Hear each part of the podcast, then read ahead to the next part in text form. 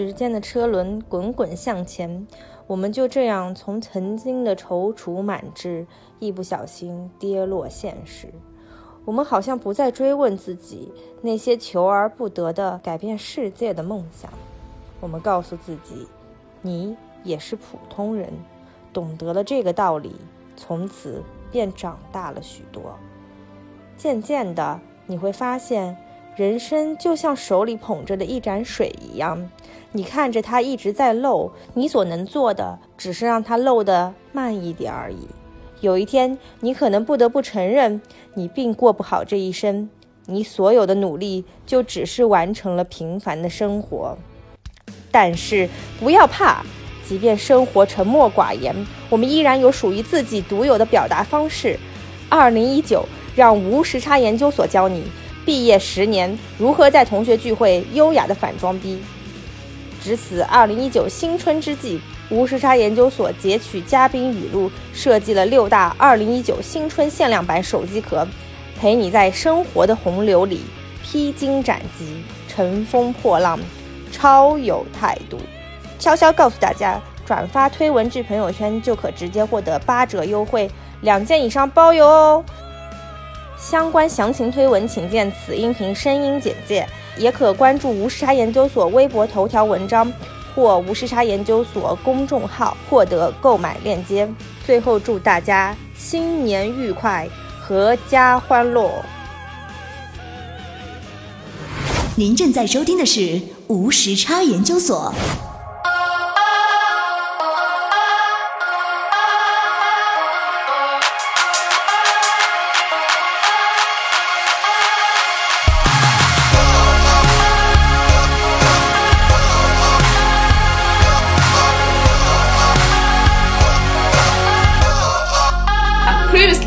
Time travel institution，对于一个城市规划来讲，除了多元性之外，包还有很多的一些呃一些其他的具体东西也很设施也很重要。比如说人行大量的人行道，人行道就是说可以供人们行走的道路。嗯。然后还有包括说你这个街区的足够小，你里面有足够多的，你里面有足够多的长期居住的人群和外来的人群。嗯。然后这个人口密在街上人口密度大的时候，你就能保证你这个街区是足够安全的，你就不会像湾区那样，就比如这个街区。呃，很空旷，然后常年没有什么没有什么人在上面，然后也没有久住的人，然后就会导致有些什么抢劫呀，然后很危险的事情。就是，然后孩子们敢在上面走路。对，行人孩子们都不愿意在上面走路，无论这个小区多么高档，没有人在夜晚上出现在这个街道上。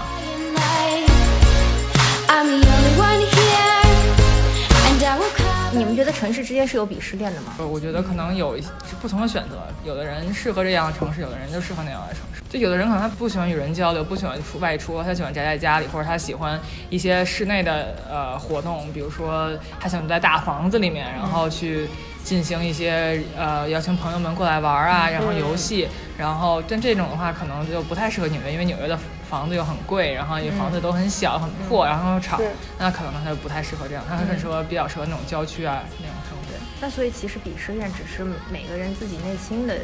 一种感受吧。就是我觉得我之前待就是排序吧，我不叫鄙视链吧，鄙视链可能比较难听，但是每个人自己心中对于城市都是有排序的。对，而且有时候，但我觉得这个其实跟犬儒主义也有关系。就是我觉得我有段时间变得非常的愤世嫉俗，就是我会。嗯，认为就是我心里可能有一个排序，然后但是我认为我的排序才是正确的，你们的排序是错的，我会把我作为唯一的正确那个，然后认为别人都是错的。对，这个就会觉得别人别都是呃遵循那种非常傻的一种那个不不不能理解我的这个这个价值观。我觉得这个就有时候也会有这方面的影响。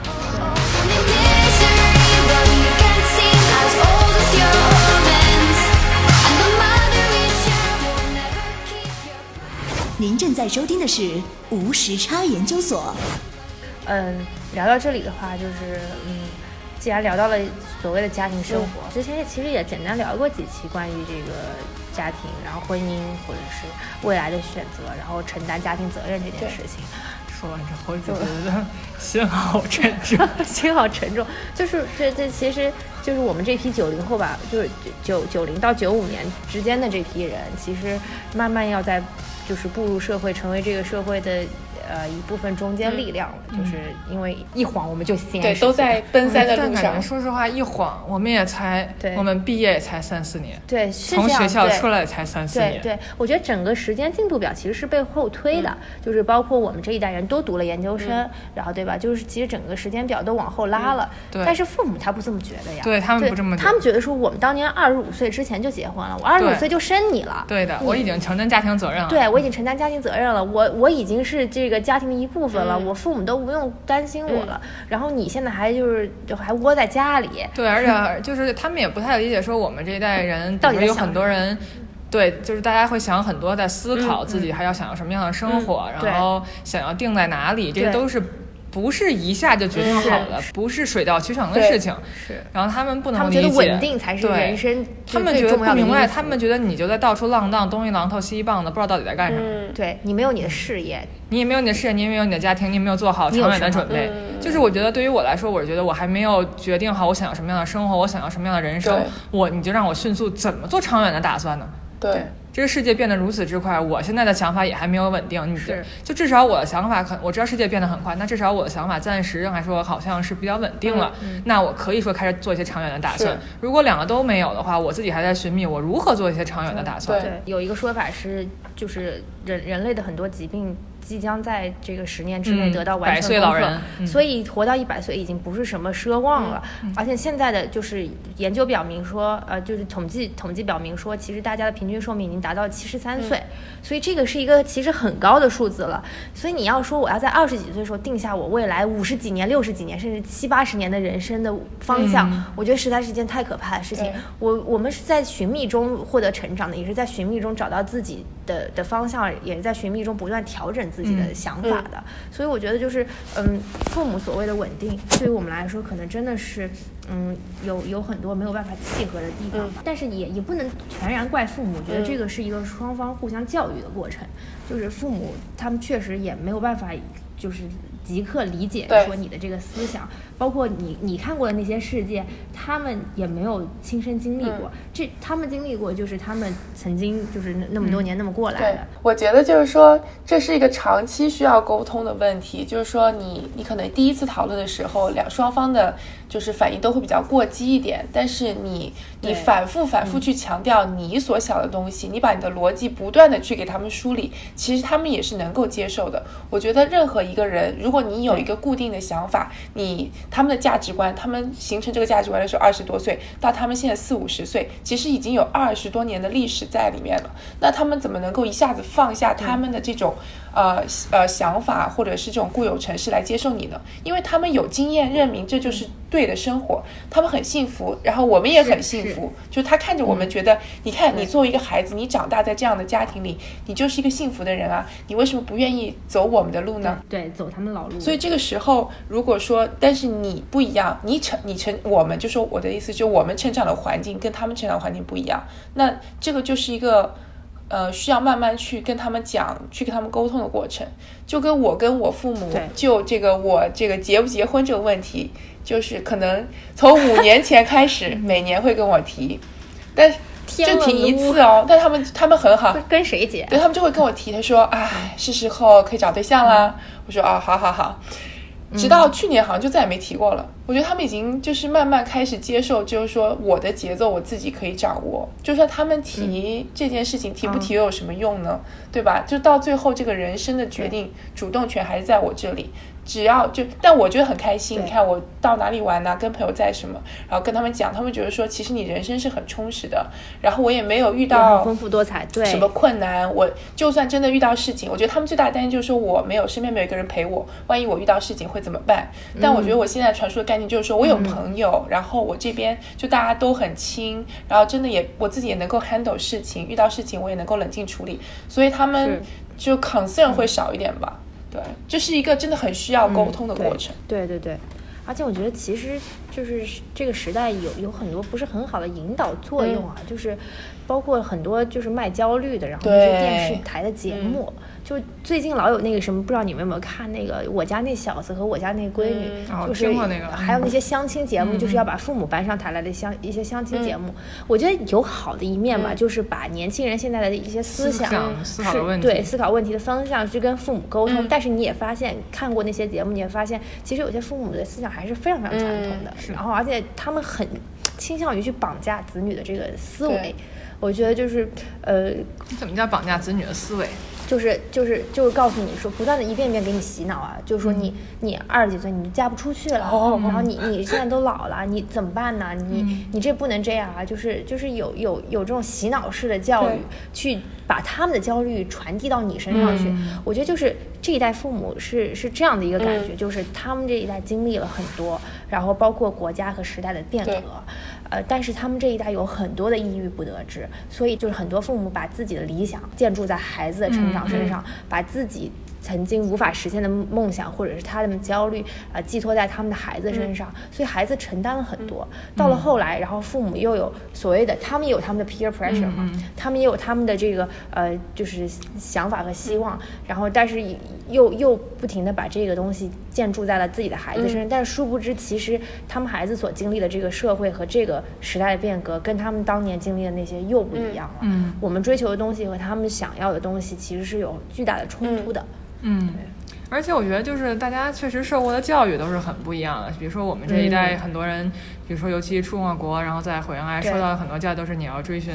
就是个人主义比较严重，然后那就不像说在中国传统一代就是集体主义和就是你要承担你是家庭的一份子，就像那个 Crazy Rich Asian 那个电影里面所展示的一样，You need to sacrifice for the 对 family。对对，就是这一这一面的话，他们跟我们真的是有很大的这个观念冲突的。嗯然后我觉得，像我有时候，而且我有，我觉得有时候到父母到了这个年纪比较大，然后可能身体不太好，然后比较脆弱的时候，然后他们感觉可能也逐渐是要退休了，被这个时代有点抛弃了。哎然后他们这个时候，往往有很多父母怎么说呢？我觉得他们是特别依赖孩子了。而且很，其实我觉得像有很多父母，就是他们可能一辈子就是都是随波逐流的嗯做了一些，就是活到现在，不能说他们没有努努力，不能说他们没有没有自己去、去怎么自我实做太大的现思考、自我实现，但是很多时间他们并没有为自己，就是他们没有能力，也可能历史原因没有能力为自己的命运做出特别大的选择，对。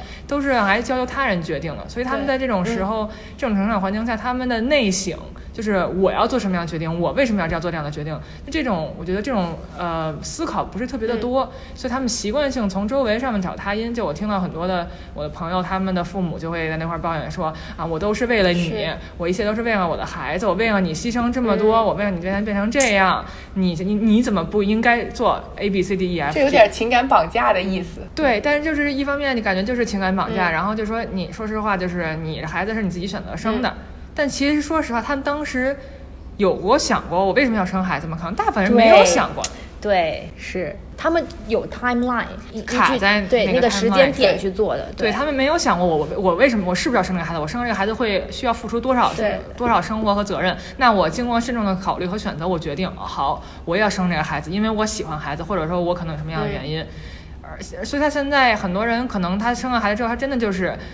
任劳不任怨的付出了很多之后，他现在就觉得我我我是我要得到回报？我现，在是收到回报，的时候。收取回报的时候，你不像就是李安当时说过一句话可能我们，讲的有有一点残残忍了，残忍有点残忍，但是就是我觉得这个是我想说这个残忍的李安说的啥？哦，李安之前李安就是有一个采人采访李安，就是李安对就说。人家好像问李安说：“你要不要要求你自己的儿子要孝顺你？”然后李安就说：“我不要求我自己的儿子孝顺我，你不要孝顺我，你只要爱我就好。然后就当时我曾经其实跟我的妈妈说过这个事情，然后我我母亲说：“爱和孝顺有什么区别呢哦，？”嗯，我觉得要是我问我妈，我妈说不定也是这个回答。对的，就是那那是中国传统文化的嗯根源吧？嗯就是你像美国，它也没有所谓的孝顺这个词，对不对？应该没有吧？就没有这个概念，没有这个概念，就是我就是爱嗯我我 I love you 对吧？I I I love you mom mom 啊 and dad，就是这个感觉对不对？但是没有所谓的孝顺这个概念，就我跟你之间是平等的。对在美国人看来，我跟你之间是平等的，就是我不是为了报答你对我的养育之恩这样一个关系存在的。但是我觉得这个最大的问题就是在父母那一代，他们受的教育不是这样的，对他们没有他们对他。们自己父母是是这样就是这样，对待的，对，就是我我父母对孩子付出很多，我对父母也付出很多，是一个对对对对这样的关系。所以我觉得这一点是现在我们这一代面临的很大的一个，也是一个到就这个岁数一个很大的一个、一个冲击吧，我觉得算是。嗯嗯，其实是就是接受了西方教育和中国传统文化的冲击。我觉得提纲挈领的讲可以上升到这个对，就是我一直在想象高晓松之前在奇葩说里他说。呃，奇葩大会里他说那个你不能双标，嗯就是嗯你要有一以己贯之的价值观。对对对但是问题是我们父我们父母年他们他当时他们年轻的时候选择生下我们，如何对待我们，对我们有什么样的期待，这个是不可逆的，这个没有办法。我们不是说一个我们进行了一对一的一个一一个一个对对话，对说我妈我啊要这么成长。对我这我我决定你对我不用付出这么大的努力，嗯对然后我以后对你也没有承担不用承担这么多的义务，没有一个这样的这个有没良心，对对对他没有在本来就没没良心，对。对，只能说双方的期待确实是不太一样，对的不太对等。对对对。那你说我们对父母有没有期待呢？其实我们也有期待的呀。我们希望他们是一个更开明的父母，但是、但是他们会听吗？就是就是，我觉得可能有有的有的时候会比较陷入自己的固执己见当中去，觉得我是要有权威性的。嗯我作为父母，我是要有权威性的。为什么我要听你的？我才是过来人。嗯你要要求什么平等对话？你是我生的。嗯对就是我觉得有这些很重的词，他们会去绑架你。对的，是的，对，这就我觉得一旦上升到就是这个位置我是你妈这句话一出来，那就没有办法再去理性的讨论任何事情了。就我觉得有一个进步的点是在于，就是我我我觉得你们的父母，包括我的父母，也会说说啊，哎呀，我们是想跟你做朋友的，我们是想以朋友的方式去跟你沟通交流的。但是具体实现，你看我笑成这么诡异。但是具体实现的时候，或者是真的是谈到某些比较重的或者实质性的问题的时候，然后他们会又会摆出一副对这个父母的态度来。对对对对其实也是一种双标。对对对对嗯对，就是导致你有些话其实不太敢说。对，我觉得其实，而且包括像中国的，我觉得一直以来的这个经济啊、什么制度啊，也对父母和孩子的权益没有一个很明确的规范。比如说哎，去，我觉得在美国，就是大家没有特别强的这个社会压力，说你一定要把你的孩子送出大学，你一定要把你的钱都花在你的孩子身上啊，没有这样的。那很多很，如果那个父母说，哦，我不大学我不管我孩子，他自己也去自己找钱读书吧，没有人会谴责你说你这样做的是不对的。然后比如说，包括我去最近去新加坡，然后到他们那边、新加坡的一个一个一个制度是说，他们那边没有政政府虽然福利都很好，但没有养老金这个制度。养老金也是你年少的时候，你年轻时候你自己的钱存出来的。然后，那么他们规定说，如果你这个父母。动用了自己的存款，然后用作孩子的学费，把孩子送进了大学。年，那么孩子毕业之后，一定要把这个钱还给父母。嗯，哦。我们这个说是在中国，没有没有人去还父母的。是是是，所以其实嗯，客观的来说，我们还是很幸福的，就是我们没有这些跟跟就你享受了很多对这些东西，对对对，跟就对是客你就要观点说承担。就虽然当初没有给我选择说，你告诉我我我享受了这个之后，我必须要付出这个东西，嗯没有一个规定，我也不知道。对对但是你现在已经享受过了，你没有办法把它再推开假装我没有没是有过假 假装假装失忆，对假装没有过，假装失忆。对，就是这样子。就是之前呃，在美国的时候也跟他们聊到说，其实有很多同事，他们是上大学的时候都是背的那个 student loan，对，都是有学贷在身上的，所以他们。读了书之后，又要养自己的家，嗯，然后又要还自己的学生贷款，然后还要还房贷。其实他们的生活压力是很大的。就相比较而言，我们那些朋友住在呃 luxury building，其实他们都觉得太贵了，住不起。但是因因为我们没有这些所谓的压力嘛，然后父母甚至都把房子都给你准备好了，我们享受了这个家庭观念深刻家庭观念带给我们的福利。嗯但是一方面我们也有有被束缚的感觉。对嗯，对，所以没有办法吧，就是是是一个互相互互相对话和冲突解决的过程。就像我前两天在跟我同事聊天的时候，然后他就说了一个观点，他说如果以后他有小孩，他小孩男孩子，如果是男小男孩的话，他高中之后所有的要花爸妈的钱都是要问爸妈借的。嗯，就是包括上学的那些贷款，都是从十八岁之后我就借钱给你了。嗯嗯就是这个，其实就是培养出你自己这个独立的性格嘛。嗯嗯，就是没有太过于依赖父母的这个性格。我觉得其实这个也也好，既然有人能这么想，对吧？我那个同事他也没有出过国，然后他也他也不是在国外接受的教育，就是他他可能就是普通北京人家庭里长大的孩子，但是我觉得他有这样的想法，其实说明这一代年轻人还是对于这件事情还是有自己的认知和感对受的。对对对，我觉得就是像还是像你刚才说，比如我们呃一直在想到这个福利，然后有另外另外一个弊端，可能是我们对金钱的概念并没有那么强。对，就是对，尤其在刚毕业的时候，这两年自己挣钱，忽然我自己有钱了，就感觉我自己无端多充了很多零花钱一样。然后虽然我可能用这个钱来付来来来去，比如说租房或者怎么样，但我不会想过说。我要怎么长期去处理这个钱，或者我有一个我要存一下呀，或者怎样，没有这个概念。没有概念。就是我们一旦有了钱之后，就忽然有了一种话语权。对而且这是一种话语权的迷思。我觉得就是其实是因为之前那些钱不是你付的，对所以你忽然觉得说，哎，我有钱了，那我现在我现在过了一个 independent life，对对对那那我是不是就可以不用去听你们讲的那些话，不用去听你们的观点了？对哎，我觉得这这其实也是一种选择性失忆，对然后以前的不算。对是。对对，然后我有时候像我的父母就会说，你怎么这么没有金钱观念？你没有一个，比如说我要为长远打算，但确实是从来没打算过。比如说像我觉得像你那个朋友，可能他这样训练他自己的孩子，其实有一些好处的。比如你从我这里借点钱，那你要思索我要怎么去。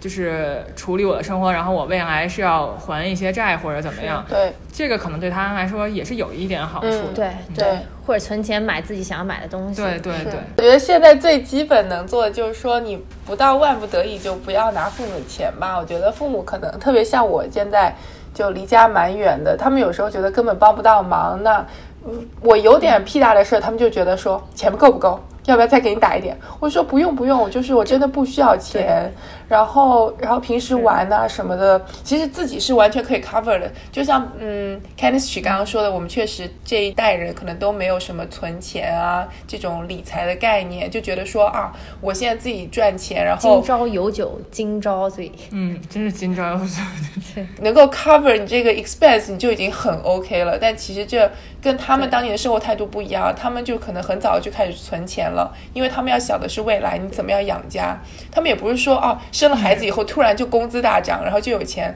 然后来养小孩，都不是的。我觉得这一点，我觉得可能也是应该向他们学习的地方吧。可能就是一方面就是确确实是他们当时是就是传统家庭观念要有房，对吧？然后希望能给孩子有一个好的环境。但是我们现在也觉得说租房真的是完全是无所谓了。对那另一方面呢，可能我们也觉得自己有一夜暴富的可能。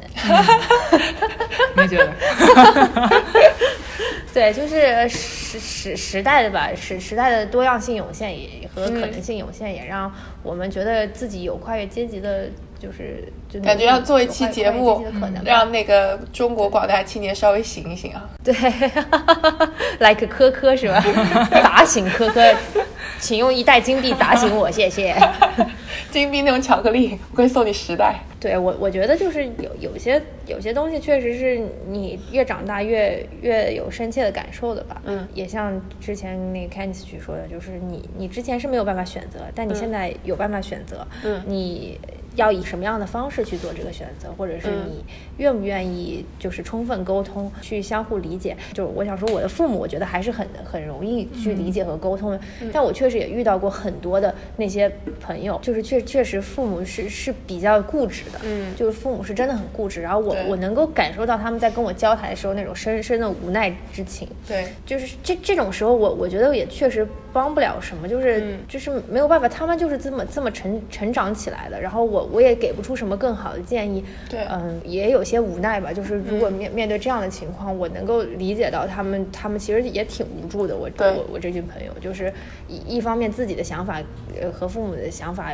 没有那么契合，然后另一方面，然后有因为这个血缘关系、原生家庭，你不能说断就断，对，对，不能抛弃，你又不能割舍，所以对，所以你也看到，其实很多这一代年轻人跟父母的关系相处的并不是很好，嗯，嗯。就是甚甚至就是恶以相向，然后嗯。完全抛弃了中国所谓的这些孝道，然后进入了一个死循环无法解决的一个地步，然后对。好像很多就是这一代的年轻的，我我经常听到很多就是小男孩啊，就年轻的男孩子跟父亲的关系不好，嗯。就是父亲还是端着那种我有权威性，嗯。我要威严，是然后你你小子你得听老子的，嗯就是这种感觉。但是你说你说就是孩子，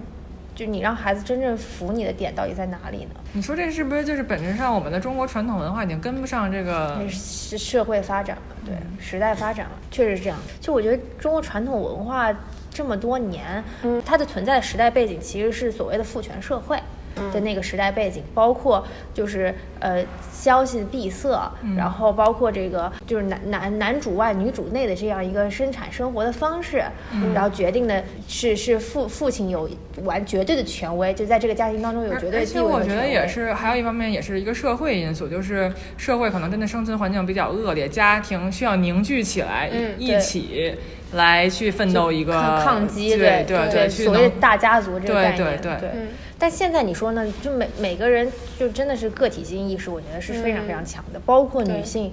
呃，独立，然后所谓女权吧，就是嗯就是大家不断的开始指认强调自己的社会地位和社会价值，然后嗯每个人呃呃开始发就开始追寻寻求自己的自我实现。嗯我觉得就是这这些点其实跟所谓的一一言堂或者是跟这个就是父亲是有绝对权威这件事情是有冲突的，嗯是有一定冲突的，对。嗯，就我觉得其实也不仅仅是说家庭生活吧，就是说现在。呃，包括父亲在家里的地位和其实你跟朋友相处，或者是男女朋友之间，呃，因为女权的问题，其实呃男生也有点困惑，就他不知道应该怎么样去对待一个女朋友，就说像以前那套狂就是宠啊之类的，可能已经不是很受用了，因为女性可能更多的会在想说啊，我也有我自己的事业，我也有理想，那我想找的 partner 可能是对我有更多的支持，或者说对我的事业有更多的，也不是说是那种帮助吧，但是会有更多的鼓励，就这种。那是。就是说大家其实都有困惑，包括你在各个关系层面，嗯，大家都有一种在试错的感觉。对，是，而且是互相教育的过程。对，所以这个三字头这个数字本身有吓到你们吗？有有压力吗？就就不是你有没有觉得一晃就三十岁了，就快三十岁了？是的，哎，我 I'm still too young。你也就还好，就我觉得看大家其实大家看起来好像都还蛮年轻的，就对你看自己，你也不觉得自己好像对。离学校对对已经已经我觉得好像十八岁就在昨天呢。是的，可不嘛，昨天我还上高中呢。对我觉得就是，我觉得小书包的我，因为我觉得可能是我们这一代真的嗯就是成长环境还蛮单纯的。对。啊你咱们这一代人没有那么早，咱们咱们进入就是呃就是数数字时代，其实已经是刚开始，我们已经我就我们的青春已经接近末尾了，嗯。数就是整个的数码时代啊，这种那种手机啊、通讯啊各种的这种娱乐才开始兴起。对。我们那一代的成长的时候，都还是相对来说蛮单纯的，大家就是在在在就是很单纯的在学校里学习。对对对，是然后埋头苦学，对，埋头苦学。然后那一段的记忆，其实现在回想起来，没有觉得经过了那么多年，就是因为它没有那么，它蛮。跌宕起伏。对，就是说社会就算发展很很快，但其实对我们来说，感觉好像没有那么大的影响和冲击。冲对击对对它因为是我觉得是时代的不断发展的速度还是一个指数化增长趋势的，我们那个时候还相对来说比较平缓。嗯那么我觉得现在一下毕营业之后，我们感觉没有三四年，忽然间就进入了一个高速发展。对，就是一个互联网是是互联网兴起，然后社社会都在变很很快，然后我们自己要迅速的去承担你在社会社会责任，你去在工作上你要有一番事业，然后你要在家庭中也要承担责任，你可能还要再组织自己新的家庭，对。这一切都是发生在这就这个刚毕业的三四年四五年之间的。对我觉得这其实是一件想起还蛮难的事情，就是我觉得我每次当别人跟我说你要开始承担家庭责任或者你怎样时候，我就觉得我我你对我的就是这个这个期待是不是？要成长的太迅速了一点，就是是。好像我们之前在学校的时候，真的是说实话没有承担过什么家庭责任，对是。是，然后忽然你就要承要你的父母好像一下就老了，对，然后你就要承担所有的家庭责任了，然后你还要自己要再继续建新的家庭了。对，嗯。我觉得这件事就是你迅速的做出了这个转换，嗯，我觉得这个还真的是对我挑战还蛮大的。啊，而且就是其实是没有什么所谓的事件让你需要去迅速做出做出转换的。我觉得是你你就是毕业了之后就把你丢进了那个漩那个那个漩涡里，然后你不得不在那个漩涡里挣扎，然后爬起来。然后忽然间，大家对你的期待也都改变了。对，嗯就好像大家之前还觉得你就是个孩子，你应该好好学习，是忽然就变成了你应该承担家庭的重任。是是，我觉得是我们毕业之前被保护的太好了，然后大家都会觉得说你的唯一 focus 就是读书，读书，你就你就不要想别的了。对对其实对对对对对对。可能生活中有很多问题，读书才是你唯一成功的出路。嗯，对，然后他们就不跟你说，也不想你分心，就说你就好好读书好了。对。对。所以你没有锻炼你自己社会责任、家庭责任的机会。然后直到你一毕业，然后他们突然就觉得说啊，好了，我终于可以不用这么过分的保护你了。那这些问题你都来想一想吧。可是我们拿什么想呢？我们没有过往的经验可以来参考，所以这就是一个蛮大的挑战吧，我觉得。对然后就怪你说，哎，怎么还不长大？二十几岁的人嘛，对，怎么回事？对，就包括比如说我的父母有时候会给我举一些，有时候会给我举一些例子，说他们那儿有什么有谁的谁的什么同事或者什么的孩子，什么之前父母不是父母 父母早逝或者父母家早早的承担家庭的重任。我说我没有经历过那个，我没有办法现在变成他那个样，子。对啊，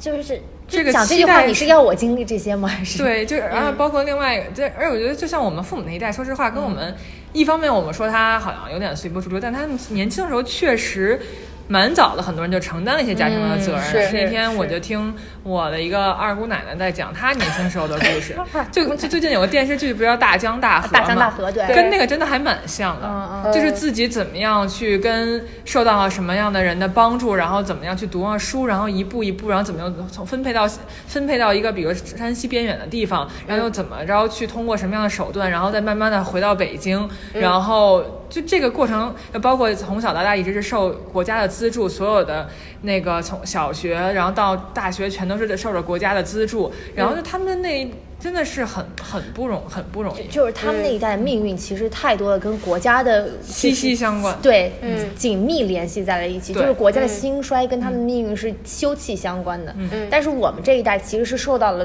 科学技术的发展，而且我们，但是我们同时被保护的非常好，你并没有感觉到那种发展对你个人在你成长的环境下有什么特别大的冲击，或者有什么特别大的影响。对对对对。然后特别是呃，就是中国现在还是进入一个高速发展的渠道嘛。然后虽虽然 GDP 就是这这两年就就有点 flop，、对，但是至少就是一一直是以一个大国的形象出现的。但是他们那个年代可能是国家还在挣扎之中，然后还在、呃就是找寻自己的发展出路，在黑暗中摸索的一个过程吧。我觉得就是、就是那那个那个年代告诉他们，就是说要早需要早早的去独立，然后去承担一份嗯责任，就像你承担对家庭、对国家的责任一样。但是我们其实就像你说的，被被保护的很好，就是我我们完全没有意识到说这个国家还需要需要我吗？就是就是我嗯。对吧？就像我就像也像我们这一代也没叫什么什么建国啊，什么伟业啊，包括对，包括而且像他们那一代，他们的父母也都是，大家很多人是什么，比如自然饥荒，然后没有饭吃，啊。然后或者因为各种政治运动，然后家庭一直在出现各种变故，然后这个时候是需要，虽然他们自己没有很多的主动选择，但被迫的选，被迫的使他们在成长过程中不断要去承担各种各样的责任，对对但这些没有发生在我们身上，对对对，嗯。包括照顾兄弟姐妹，对。对吧？然后嗯。包括是这个呃，就是替父母承担一些家务劳动，就是我们经济责任对对对。对我，我会早早早去来打工，然后从小要懂得牺牲，对。就是嗯。包括这个上山下乡插队什么之类的，然后嗯谁去老大去老二去什么之类，对。我觉得这个是时代大背景给他们的东西，而且我们又是作为独生子女，父母肯定是把什么东西最好的都给了你，嗯。所以所以就是就确实是这样，就是嗯，当有一天我们真的是要离开父母，然后去独自面对这个世界的时候，还是有很多就是震惊和就是只有有 shock 吧，我觉得就是、对。就是是是是有些不适的，嗯，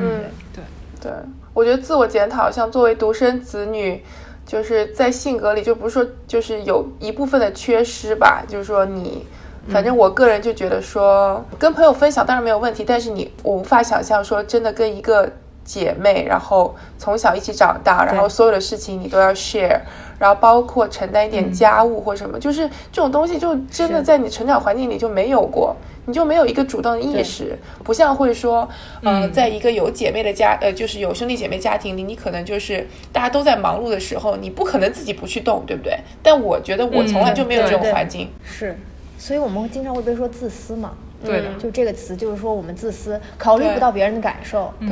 因因为没有人教我们呀。就是从小没有一个环境要你去考虑别人的感受，是你那个同理心，你就从来就没有建立过。对，没有建立过。只是看看电影、电视剧，对，才知道别人家庭是怎么生活的。对对对，包括你看父母那代也是，他们有很多的兄弟姐妹，而且他们在成长的过程中不不断要去讨论，说我每个兄弟姐妹要负什么样的责任，我们怎么共同承担这个家庭的责任。对。对。我们对于我们来说，这个是不存在的。是是是，而且所谓的赡养父母，他们肯定是要有分工的嘛，对吧？他们肯定是就是呃有要有这个默契和和心照不宣在。但是对于我们来说，那父母就是就是你的责任呀，对，就是就赡养父母就是你的责任嘛，对吧？就是没有没有什么选没有什么可以选择的余地了，对，就是。你也，而且你的精神上一个没有选择的余地，另外一个你精神上的支持也很少。对，像别像兄弟姐妹之间，她们可以说商量。哎，你你今天有点事儿，那我来帮一下，对对对，或者有什么事情可以商量一下，或者怎么样。但对于我们来说，就我们就是自己闷着头一个人顶在上面，对对对。而且就是一下把你扔在那儿，一下扔在聚光灯下面，你根本就不知道我要做些什么，我我应该如何是好。对，就就其实很担心了。那有一天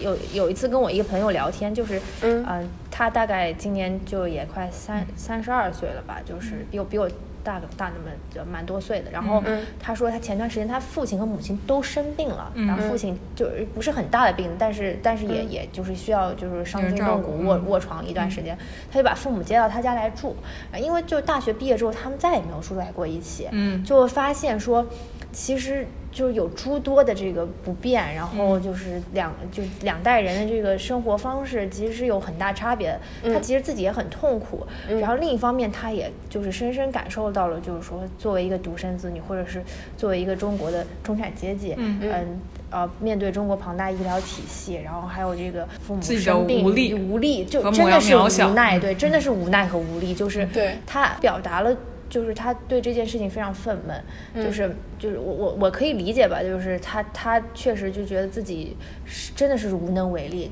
包包括这个呃所所谓的这个医院看病啊，然后这些事情就是你你眼睁睁的看着，但是你没有办法，因为就就父母就只有你这一个孩子嘛，你你你说你能躲避得了吗？你你你躲避不了，这就是你的责任，对，但是这个社会也没有给你太多的保障。和就是支撑吧，就是这这个这就是有有有些责任需要社会去承担的，但是这个是这个社会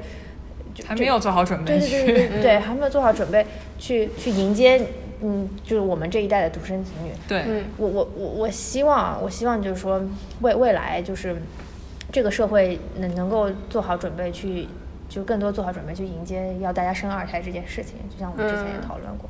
一样，对吧？就是嗯，有有些责任是需要。这个社会去承担，而不是每一个个人。嗯，对，个人实在是太渺小了。嗯，对。但说到这个生孩子这件事情，就是说，我觉得我们这代人很多人都自己就很迷茫，自己都没活出滋味呢，然后就觉得说我干嘛还要带一个人小孩来到这个世上？我能给他带来的是什么？他会不会这也像我一样不知道自己想要的什么？那他这样子的一生是幸福的吗？就是我觉得就很多问题没有回答，导致。我们的人生选择也就很停滞在一定的那个，对，就是反而就变成不选，不选好像就现在是目前最好的选择。对，其实那个咱们之前也跟很多朋友聊过，说关于生孩子这个话题，嗯，我们就问说，你你觉得你想要你孩子成为什么样的人？你你想要怎么，就是他他未来是怎么样一个情样子？然后很多朋友都其实给了我一个答案，他们说我我。我没有希望他要怎么样，我我想把我最好的能给他都给他，然后他他能怎么样，就是他希望他发展成什么样子，我没有具体的样，我就是没有具体的想法，只希望他能够真真的是快乐的。但是你觉不觉得父母其实也说过这句话，就说爸妈都希望你快乐或者怎么样，但是其实中间也是夹带着他们对你的所谓的一些成功的希望。而且本身就是他说的这个，我觉得我把我最好的能给他。这个什么是最好的呢？什么对这个孩子是最好的？这个对对，就这个定义，就是你可以说物质条件，我把钱都给他，但那个钱具体怎么花，花到哪一块儿？我是花到让他学习上，我还是花到让他玩上，我还是花在让他培养什么方面？这个都是父母要去根据他自己的是价值观和兴趣爱好去排序的，是他的想法去排序的。是，嗯，还哎，有就像那个前段时间奇葩奇葩说有一个辩题，嗯就是说那个呃，要不要给孩子一键定制的完美人生嘛？嗯就是你孩子生下来的时候，你啪拍那个键，然后你孩子就能拥有完美人生。但这个他就讲到一个论点，就是说你认为的完美人生，真的是你孩子想要的完美人生。对我刚刚就想说这个他，你觉得他快乐和他到底快不快乐，这根本是两码事。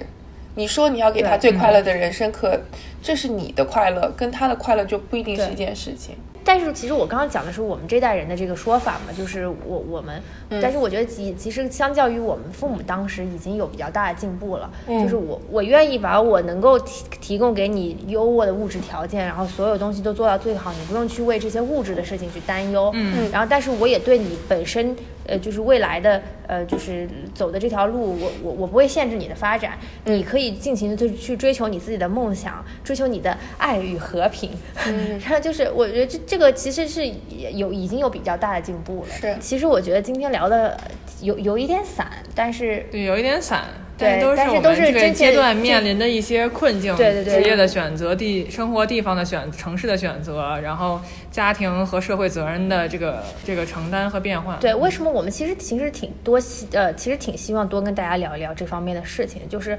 我们我不敢说我们的焦虑代表着所有年轻人的焦虑，但是我们的焦虑至少传达出了一部分的声音。嗯，然后我希望说，呃，就是能够听到更多的人。嗯，有有有一些就是他们从他们角度出发的一些反馈，嗯，呃，我我我有时候会担心说，我们会不会陷入一种自我的迷思当中去，嗯。就觉得说我们我我们在在焦虑一些就是可能在别人看来完全无关紧要的事情，嗯，然后或者是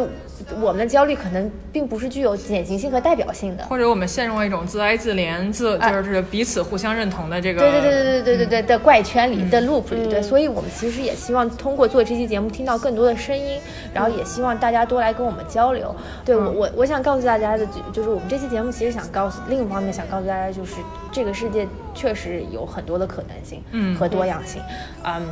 选择也很多，嗯呃，如何做好自己的选择，如何慎重去做这个选择，然后如何面对某一些宏大的事物，呃，依然能够嗯、呃有突破它的勇气，呃，或者是能够嗯、有解决它的办法。我觉得其实是现在每个年轻人应该呃愿意去思考的问题。嗯对。最后在节目的结束，然后祝 Kennis 曲回三番一切顺利，谢谢然后大家希望 Kennis 曲在三番的科技公司能够。做出一番大事业，赚得盆满钵满，然后到时候再请 Candice 曲来分享他那个充满意义和这个社会影响力的世界影响力的工作啊。啊，好嘞，谢谢大家，对对大家谢谢 Candice 去。本期节目就这样了，大家拜拜希望能。听到大家的想法。对，拜拜希望大家再跟我们交流，拜拜，谢谢大拜家。takes me back to when we started.